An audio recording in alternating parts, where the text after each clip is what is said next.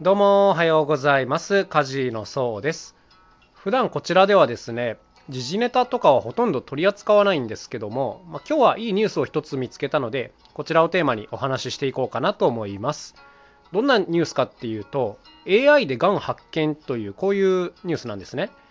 あの内視鏡の画像からこう AI が分析して、こう熟練のお医者さんぐらいの精度でがんを見つけられるというこういう内容だったんですよ。で、まこれってあのすっごいグッドニュースですよね。うん、で、まあこれに限らずですね、その AI に関するニュースっていうのはたくさんあるんですけども、やっぱもう基本的にあの僕はすごくポジティブなものとして受け止めているんですね。まあやっぱこう見回してみるとこう AI に仕事を奪われるみたいな話がたくさんありますけどもいやいやそうじゃなくてそれにその発達によって得られるものの方がはるかに大きいというふうにまあ僕は考えているのでまあ実際ねその自分がその AI に仕事を奪われそうな立場にいたら全然あの笑ってられない状況だと思うんですけどもまあとはいえですねやっぱこうなんか大きなくくりで言えば人間全体にとってこういい傾向の話だとは思うんですね。はい、でこの特に AI がインパクトを持ってる何ていうんですかね分野があるよなと思っててまず一つがやっぱこの医療ですよね。特にこの医療系ってあの人間がめちゃくちゃ働いてるんですよね。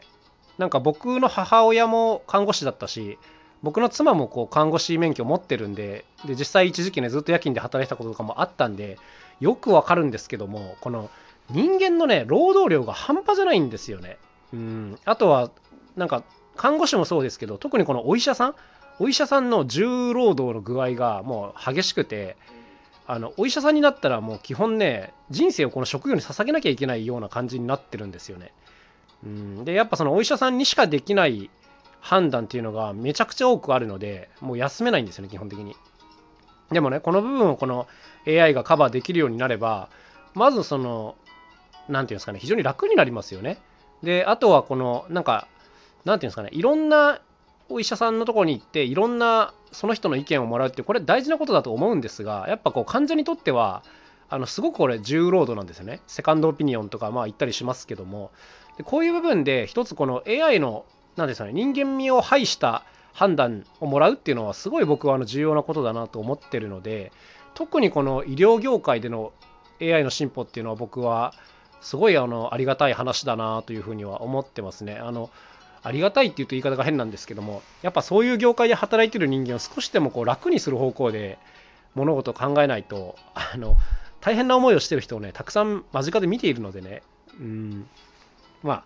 早く何て言うんですかね早くっていう言い方はあれですけども特にこう導入が望まれる分野だよなというふうに思いますね。はい、あとはまあよく言われる部分ですけども、えー、と自動運転ですね車の AI 導入というここもま、めちゃくちゃやっぱ重要ですよね。僕、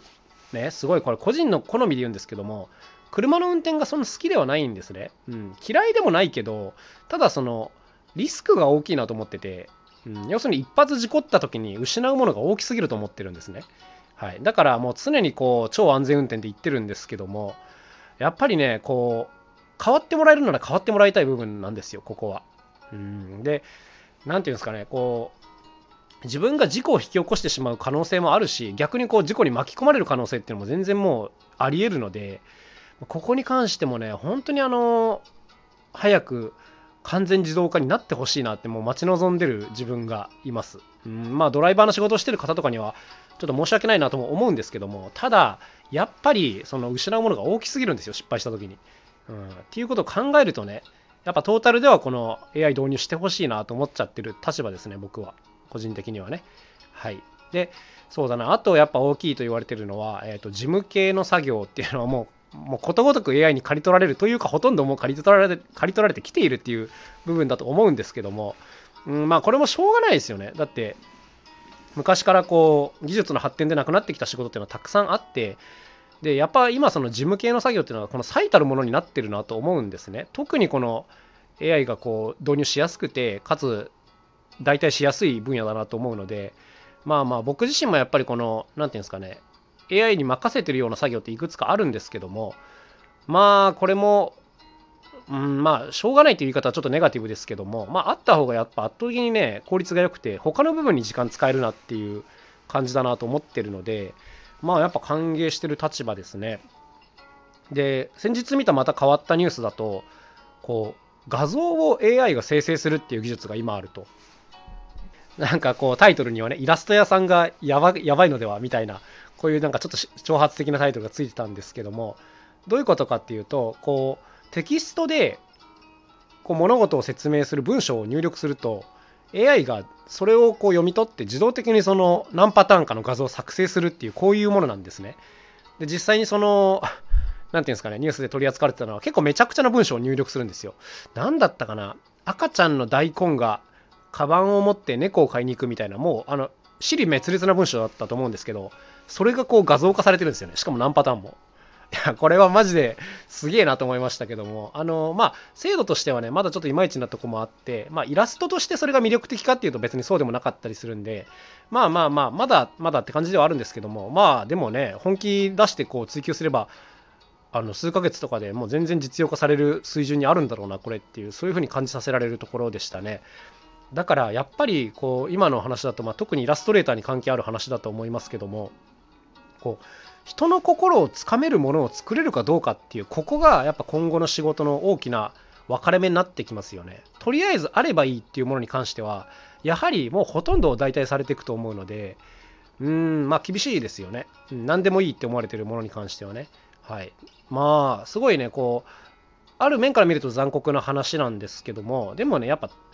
作る側とか頼む側からするとねもうこれはね非常に便利な話なのでうーん、まあ、やっぱ歓迎する人が多いんじゃないですかね。で、あと最近個人的に AI に関してちょっと便利だなと思っていることを言うと、まあ、英語の学習をなんとかちょっとずつコツコツやってるんですけども、えーと、AI でこう英会話をしてくれるっていうのがあるんですね。今僕が使ってるのは、えー、SpeakBuddy っていうアプリで、えー、とこれがね、月2000円ぐらいかなの課金をするタイプなんですけども、まあ、これだけ課金すると、えー、ともう何ていうんですかね、要するにアプリでいろいろ学習できるっていう感じになってまして、その中のコンテンツの一つに、こう AI 英会話っていうのがあるんですね。要するにこう決められた状況があって、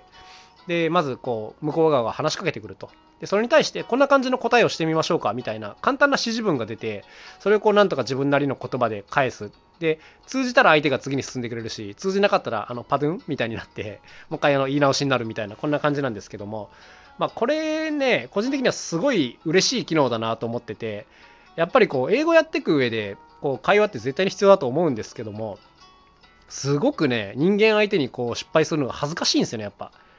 うん、こういう心理的抵抗ってあの分かってもらえると思うんですけども、自分がこう頑張っていった言葉が全く相手に理解してもらえないっていうのは結構辛いんですよね。はい。で、これがやっぱその AI 相手にやってもらえると、もう何にもこう、なんていうんですかね、恥ずかしさがなく何回でもこうトライできるっていうのはやっぱすごい大きな価値だと思ってて、これ人間相手にはやりたくないんですよね、本当に。うん、だから、こういう部分で、まあ、すごい助けてもらってるなっていう感じですね。もう本当にね、自分のこう頭の悪さにこうショックを受けるんですけども、本当に言葉が出てこないんですけども、はい。で、その AI 英会話だと、一応こう制限時間みたいなのもあって、ある程度の時間こうもごもごしてると、もうあのやり直しになっちゃうんですね。はい、なんかうまく設計されてるなと思うんですけども、はいまあ、こういうのを使って最近はちょっとお勉強したりしています。いやまあ、何が言いたいかっていうと、まあ、もちろんね、基本人がやってくれるのが嬉しい部分は多いんですけども、やっぱそうじゃない部分はたくさんあって、で、なんていうんですかね、仕事を失うみたいな言い方っていうのは本当に良くないなと思ってるんですね。だって変化していくのが当たり前の世界なので、うん、それはもういろんなものが日々価値を変えていくんだから、